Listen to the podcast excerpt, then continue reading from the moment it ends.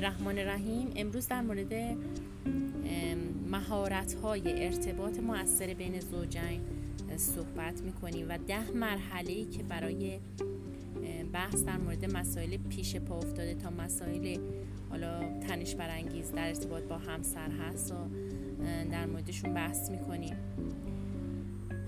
قبل از همه اینا باید بدونی که ما از سن دو سالگی یا حالا شاید بگیم که یکم بیشترش کنیم پنج سالگی. دیگه به بچه آموزش میدیم تمرین میدیم که مهارت های بحث و متقاعد ساختن دیگران یاد بگیریم. ولی متاسفانه بسیاری از زوجان ما در این فرایند هنوز مشکل دارن و اکثرا هم در خانه های پرورش یافتن که صدای بلند و نافرمانی در موقعیت های مختلف منجر به پیروزی یکی از اعضای خانواده میشه مادر یا پدر و حتی در این خانواده ها بعضی از کودکان یاد می‌گیرن که اینقدر فریاد بزنن که نفسشون بند بیاد صورتشون کبود بشه تا به نیازشون برسن.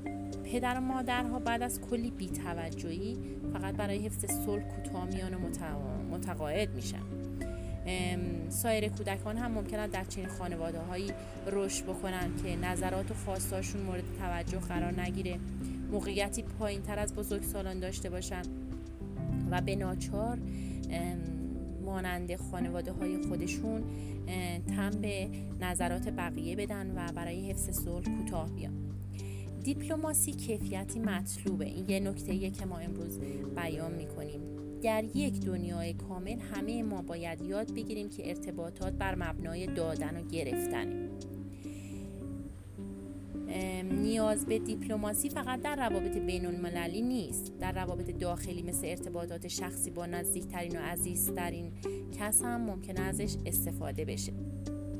حالا ده مرحله که باعث میشه ما بهتر بتونیم در مورد مسائل پیش پا افتاده یا مسائل خیلی چالش برانگیزن صحبت کنیم با همسرمون اینه. به صورت واضح و روشن بیانشون می‌کنم. یکی اینکه آرام باشید. اگر موضوع بسیار موضوع بسیار مهم و چالش برانگیزیه براش برنامه بچینید. جایی برای بحث انتخاب بکنید. به بیراه نکشید. فقط در مورد اون موضوع صحبت بکنید. دومی که تمام توجهتون رو به همسرتون معطوف کنید. تمام وسایلی که ممکنه حواس شما رو پرت بکنه خاموش کنید. تلویزیون موبایل رو سایلنت کنید. به بچه ها بگید که مانع باعث ارتباط شما نشن.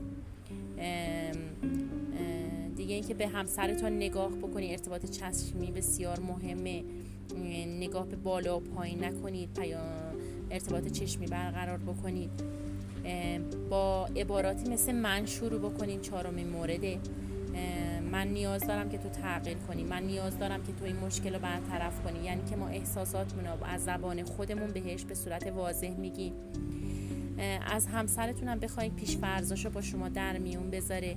اینکه چه پیش فرضایی داره چه نقطه نظراتی داره چه راه حل هایی داره دیدگاهاشو با شما در میون بذاره. حرف همدیگه رو قطع نکنید شیشمین مورد اگر با قسمت یا کل صحبت همسرتون موافق نیستید متمرکز بشین توجه کنید ارتباط قطع نکنید تا زمانی که صحبتش تموم بشه. هفتمینی که از حرفهای همسرتون هر چه برداشت می‌کنید به عنوان بازخورد بیان کنید مثلا بگین که اگر درست از حرفتون متوجه شده باشم فهمیدم که تو احساس می‌کنی که اینطوری و با احساس می‌کنی اینطوری مطلب رو بیان بکنی. از زبان همکاری استفاده بکنی. سعی نکنی که نفر سومی بیاد و در اتاق حضور داشته باشه و در ارتباط شما دخالت بکنه. هر کدام از زوجین باید خودشون ارتباط مناسب با خودشون برقرار بکنن. ایدهاتون رو باید با همسرتون در میون بذاریم مثلا فلان چیزا امتحان کنیم به نظر چطوره؟ بهتره که اینو بگم بهتره که این جواب به اون فلانی بدم. و اینکه آخریش که خودمون رو مشتاق شنیدن نشون بدیم. ارتباط خوب با ادامه دهی بدیم و مطمئن بشین که به درستی پیغام به همسرتون دادید و از اینکه اون متوجه نشده دچار مشکل نشید.